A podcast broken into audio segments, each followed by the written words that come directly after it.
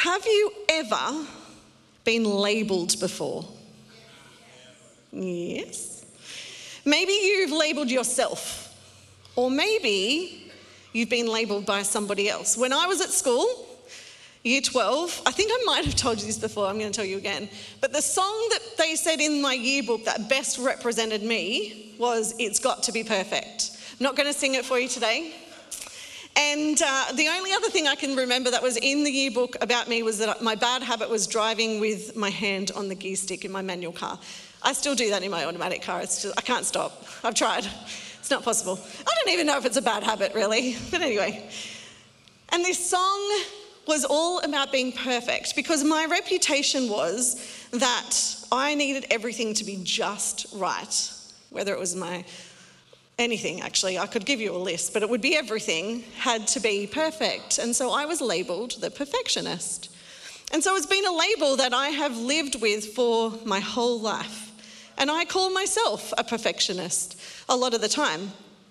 And labels, like I said, are something that we can give ourselves, and they are labels that we can give to other people and we can receive them from other people as well. And so there's lots of ways that we can get labels or give labels. They don't have to be specific and they don't have to be negative either. They don't have to be a negative label. Um, but quite often we think of ourselves the way that somebody else has described us, or something sticks and it, it like holds on to us, and we operate through that filter a lot of the time, maybe even without knowing it. We're operating through that filter. So, what on earth does that have to do with my scripture today? Well, let's go there. Mark chapter 6, and I'm going to start at 6b. Yep, Andrew stopped at 6a. I'm going to go to 6b. How good was the message last week? Where is Andrew? Somewhere. I can't even see him. He's here somewhere. Oh, there he, yeah, he's out the back. Then Jesus went around teaching from village to village, calling the twelve to him. He sent them out two by two and gave them authority over evil spirits. These were his instructions take nothing for the journey except a staff, no bread, no bag, no money in your belts. Wear sandals, but not an extra tunic. Whenever you enter a house, stay there until you leave that town. And if any place will not welcome you or listen to you, shake the dust off your feet when you leave as a testimony against them. They went out and preached that people should repent. They drove out many demons and anointed many sick people with oil and healed them. Lord God, right now, whatever it is that you want to speak to us, I pray that you would make it really clear. Pray your spirit would connect with our spirit, Lord God, today. And that we would just open ourselves up to your word to your will, to your way, Lord God, today. In Jesus' mighty name. Amen.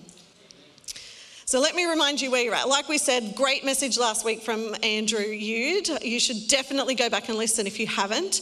All about familiarity.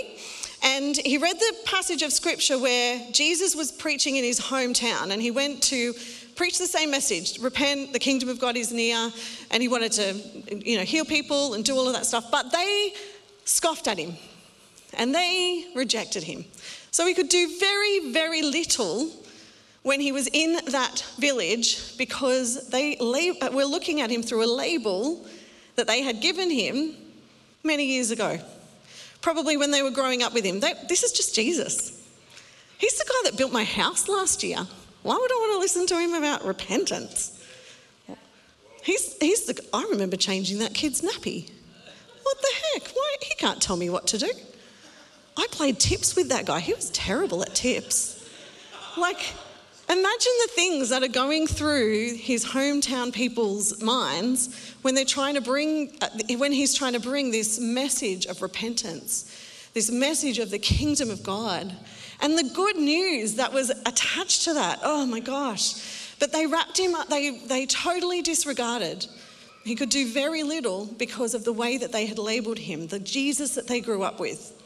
So, as we begin this section of scripture, it says in Mark 6 6b, then Jesus went around teaching from village to village. So, after all this happened, Jesus was scoffed at, rejected by his hometown. Jesus then went around teaching from village to village. Have you ever had a moment where you've doubted everything you have ever done? Truth. Have you ever had that moment? Questioned the thing, the very thing that you thought you were destined to do for the rest of your life. Felt like the world was against you and there's nothing you can do to be good enough. Just me? Cool, cool, cool. if I was Jesus in that moment, that's how I feel like I would have been feeling. Now, I'm not Jesus, of course, when I put myself into Jesus' shoes, I would have been like, oh, am I really supposed to do this, God? Like, is this, re- is this really the message you want me to take everywhere? Because these guys are not, they're not buying it. They don't want to hear it. And you know, there have been moments in my life where I have questioned whether I will ever feel like I am good enough. There have been questions like around my life about, am I even doing the right thing? Do I have what it takes to be the person that God has created me to be with the gifts and the talents and the design that He made me with? Uh, do I have what it takes to be that person for Him, when I get to heaven, for Him to be able to say to me, Well done, good and faithful servant. I've asked myself that question. And I've done this at times because I have believed lies about myself on my, on my journey. I've listened to the things that other people have said about me. I've labeled myself, you know, a perfectionist, let me tell you, doesn't like to take risks because I might fail. And I don't want to fail because then it won't be perfect. And so all of these things go through my mind, and I listen too often the, to the voice in my head that tells me I don't measure up. The voice uh, that I don't fit the mold, and that voice that hears others judging me. They might not be, but I feel like they are for the decisions that I've made, or the life that I lead, or whatever it might be. And I ask myself, Am I ever going to be confident enough? Am I ever going to be able to just grab this with two hands and run with this thing? Am I ever going to be able to? And we sometimes feel like we're judged from every angle or that our family and friends don't understand us. They don't get what is going on in our lives. And we are listening to these things in our minds and we're listening to these things from other people and we just feel like we get torn down again and again and again. And when it comes to family and those closest, I wonder sometimes if they still see me as that terrible teenager. Like the kid that was awful to her mum. And they're still disappointed in me. Like, I still think about that. Do I still carry that label? He's not. You're right, Brad. He's not. And as a result, I'm trying to make up for the things of the past because I've labeled myself and I'm living in these labels to make everything and trying to make everything perfect. So just imagine, again, being Jesus in that moment. Guys, I know you think you know me, but I am the Son of God. Do you not know that I can make you well again? Just take a minute and repent. Follow God. He loves you so much. Know that the kingdom of God is near. And best of all, not best for Jesus, but best of all, I am going to die on a cross. You are going to receive forgiveness forever. You don't have to keep going to the temple and sacrificing a lamb every five minutes to get forgiveness and to find freedom because I'm going to do that for you. And, and all these, God, Jesus knows that all this is going to happen. But they don't know that. And I'm sure we've all had a moment whether we've questioned whether we're doing the right thing or we've doubted ourselves. But Jesus, Jesus shows us at the time where everybody else was labeling him something, where everybody else was saying that he wasn't good, that he, they were rejecting his message, they didn't want to listen, they didn't want to hear that the kingdom of God was near, his own people, he did not doubt himself. He did not matter. It did not matter what he was labeled by anybody else. He knew who he was. He did not stop doing the thing that God had called him to do. He walked out of that village and he went to the next village because he knew what he was born to do. He knew that he was purposed. He knew that he had a choice to make and he made the right choice to go, not listen to the voices, but listen to who Jesus who God told him he was. Repent, the kingdom is near. His mission remained, even though there were people who thought he was crazy. His mission was too important, too important to let anybody stop him. And there are people here today who have allowed the words of those around you to become the beat that you are marching to. Not good enough, not smart enough, not pretty enough, not where you should be at this time in your life. That's a big one. But I am telling you today, it's time to start marching to the truth that Jesus speaks over your life. You are more than enough. You are a conqueror, a child of the Most High God. You are purposed, you are redeemed, you are made righteous. Oh my goodness, you are significant and you will do great things for the kingdom of God. You. You will. It's time to step out and do that thing that God has spoken to you about. There are people who have let their dreams go. There are people who thought they were supposed to do something for the kingdom of God and the voices around you were too too loud. Your voice in your head was too loud and you said, "No, I'm not going to do that anymore. It is too hard." And God is saying to you this morning, "Awaken." Awake that dream within you.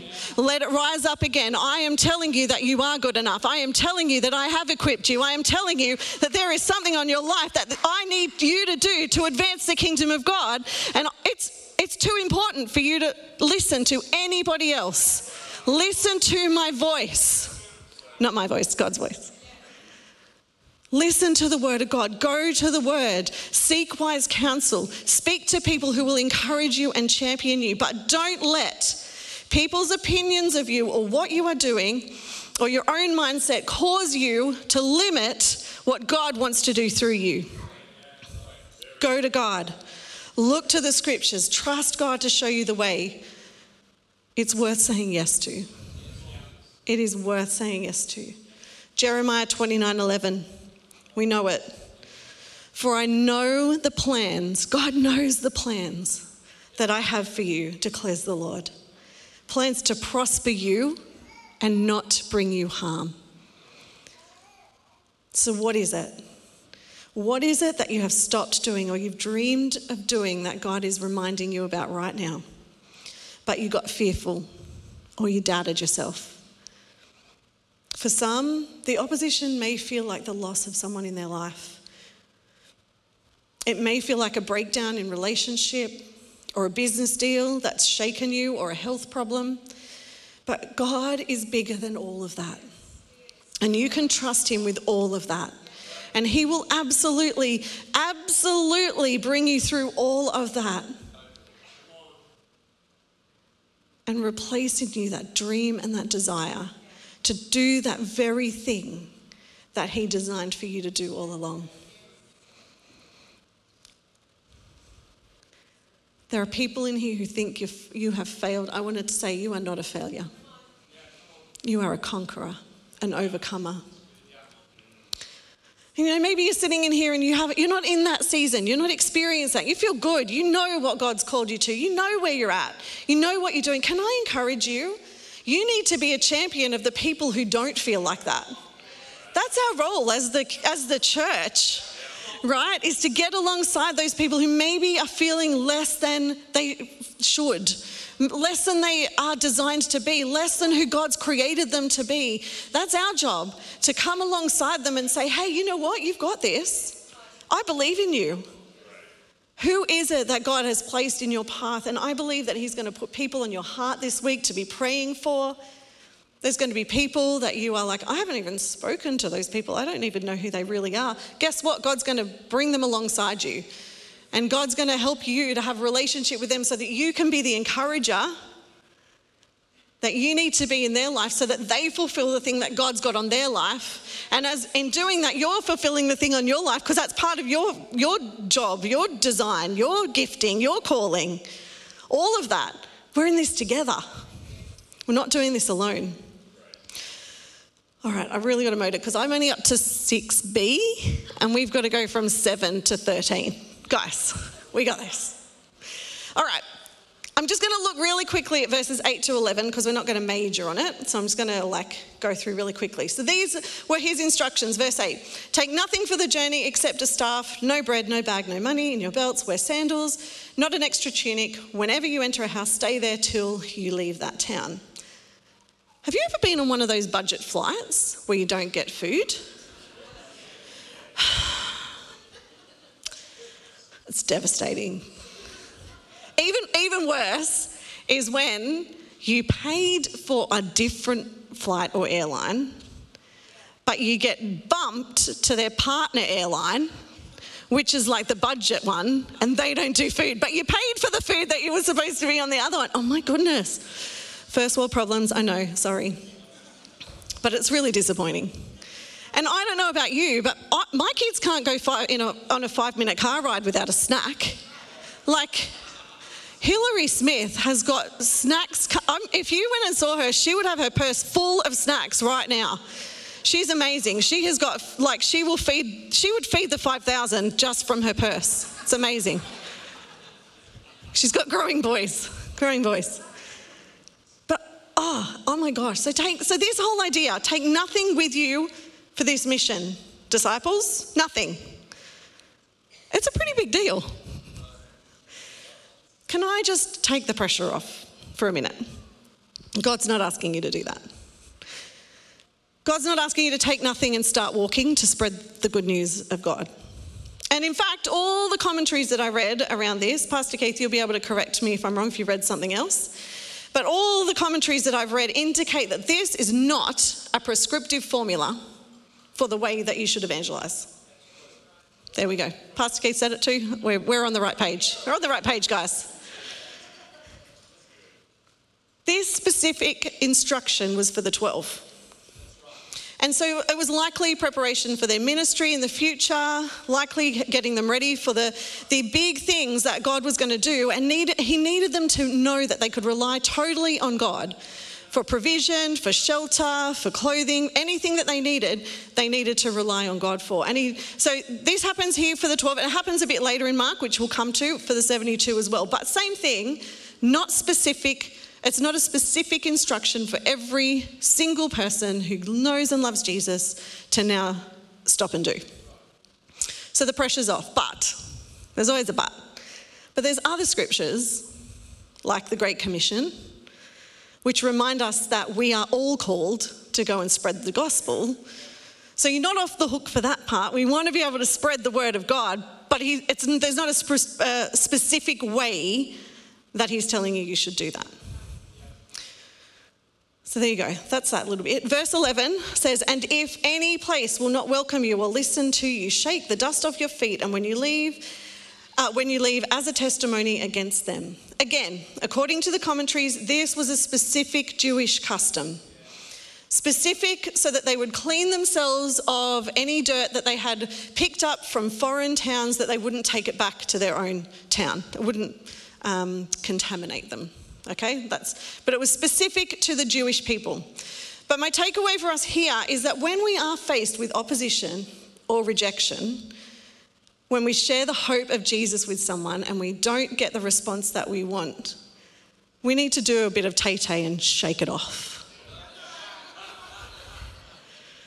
That's right. Tay Tay's in the Bible, shake it off. She's not in the Bible, that's not true. But the idea is, right?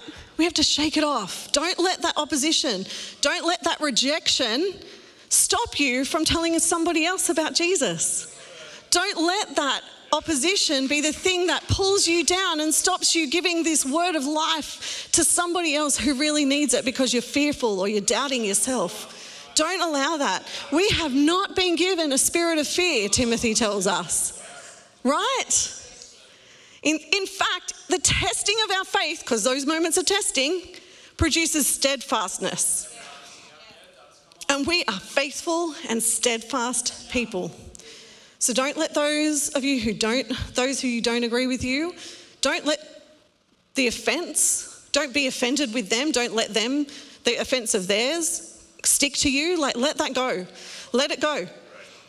Shake off the criticism, the rejection, and don't let it stop the faith journey that you are on. And this links beautifully, love a good segue, into what we were talking about before, right? Don't let opposition stop you from doing the very thing that God has called you to do. All right, so now we're going to go back to verse 7 and 12 and 13. And it says, Calling the 12 to him, he sent them out two by two and gave them authority over evil spirits. They went out and preached that people should repent. They drove out many demons and anointed many sick people with oil and healed them.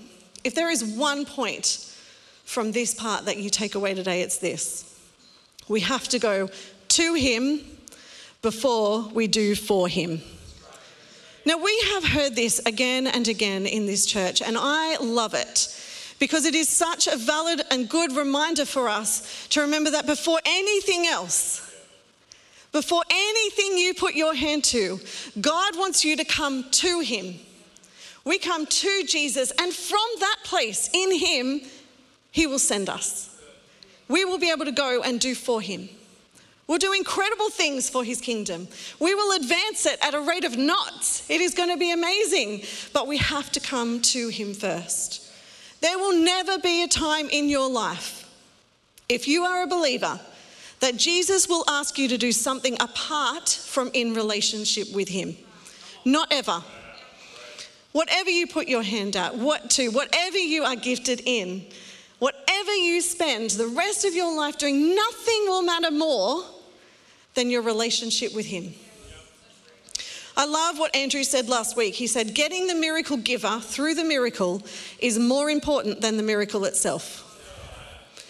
And we could change this, if you like, to relationship with the one who calls you is more important than the calling itself. We are first called to Him. And we, you, you, can go back and you can go through the Captive Cause series that we did, and that's awesome because that will give you heaps more information about this. I'm just touching on this because I felt the Lord bring us back to this point. We can get caught up in the doing and forget that we are His children first that we are built for intimacy with Him. And it's only after we are called to Him that He will send us out. Because it's in that place with Him that He equips us, that He reminds us who we are, that He builds our identity, that He empowers us in that moment with Him.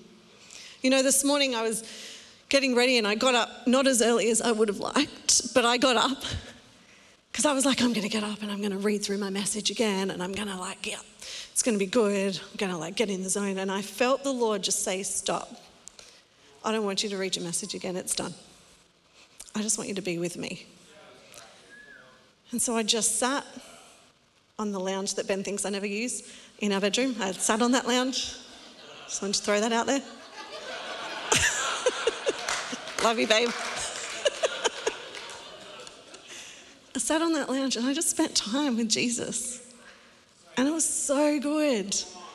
And you know what? I actually believe that I wouldn't have had those prophetic words had I not stopped and spent time with him this morning because I would have been so focused on what I had to do that I forgot I would have forgotten who I'm doing it with for. You know, in the Jewish world, when someone was sent out and commissioned by a person, so when Jesus sent the 12, that person was received as if it was the person speaking themselves by others. The t- disciples were authorized to be his delegates in regard to word and power. In fact, Jesus labeled them his representatives, his children, his people, his disciples. Amazing. And today we are labeled children of God. We are labeled his disciples. We are labeled as people who believe in Jesus and in the incredible works that He's done in our life and the incredible works that He wants to do in others.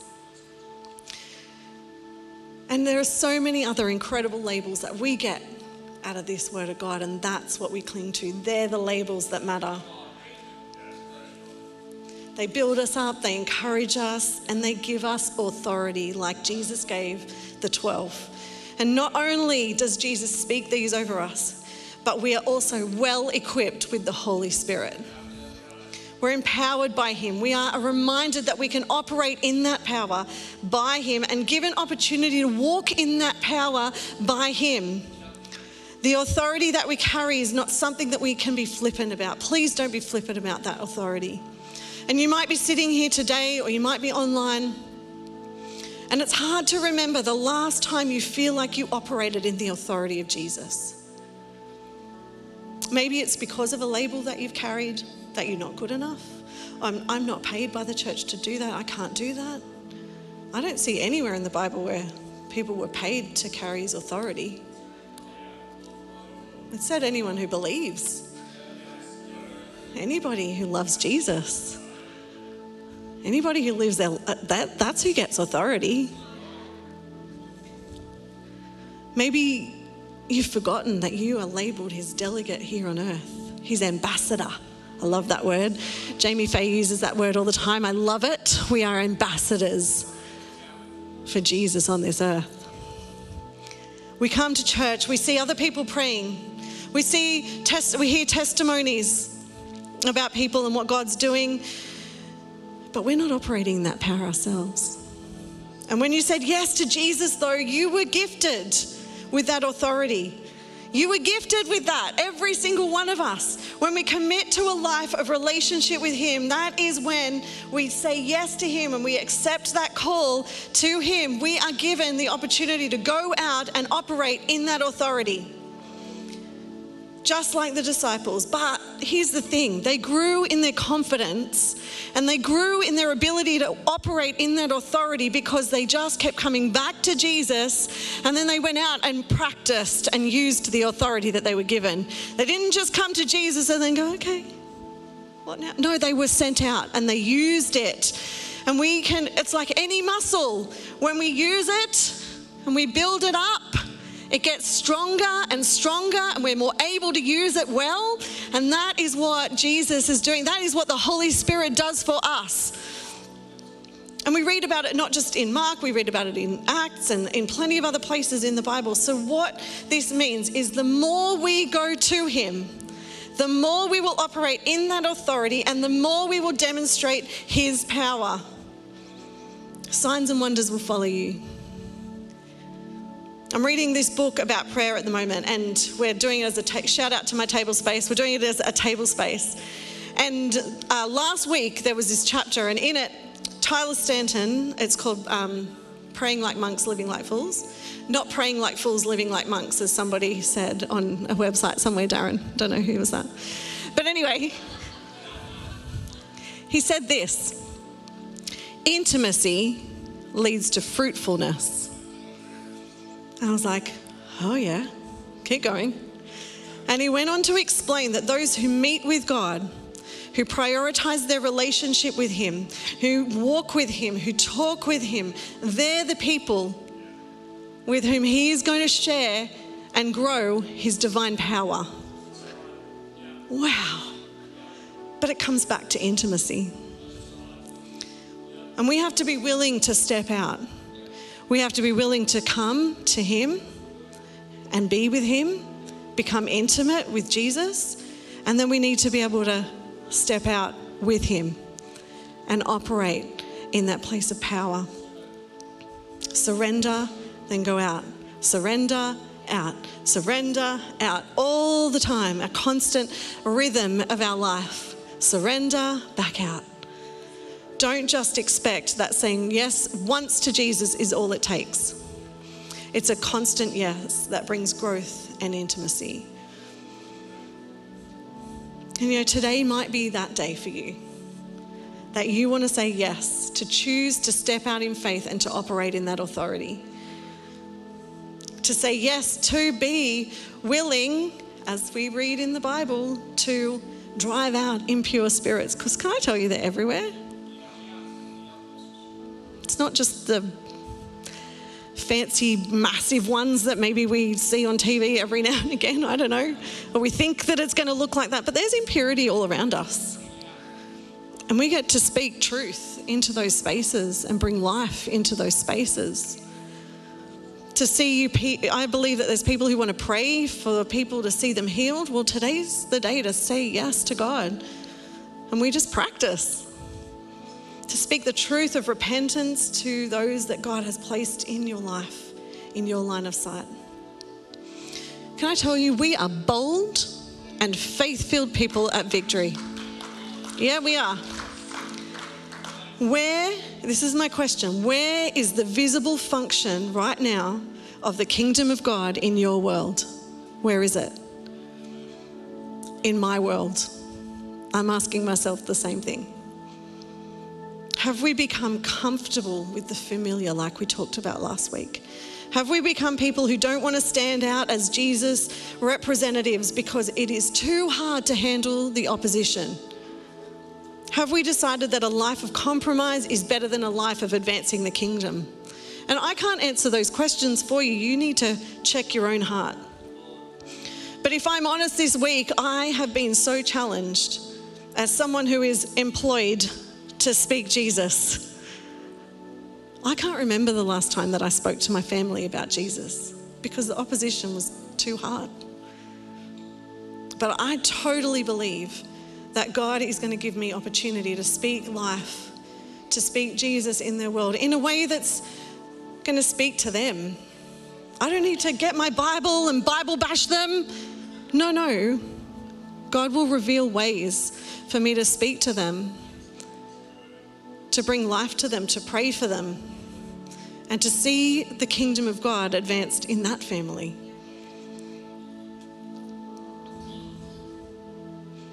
We are empowered and equipped by the King of Kings to go and advance the kingdom on earth. Your kingdom come, your will be done on earth as in heaven. And in its simplest form, this prayer needs to be our prayer. Father, what does it look like for me today? How can I partner with you to bring your will to earth as I go about what I do all day, every day? What does that look like?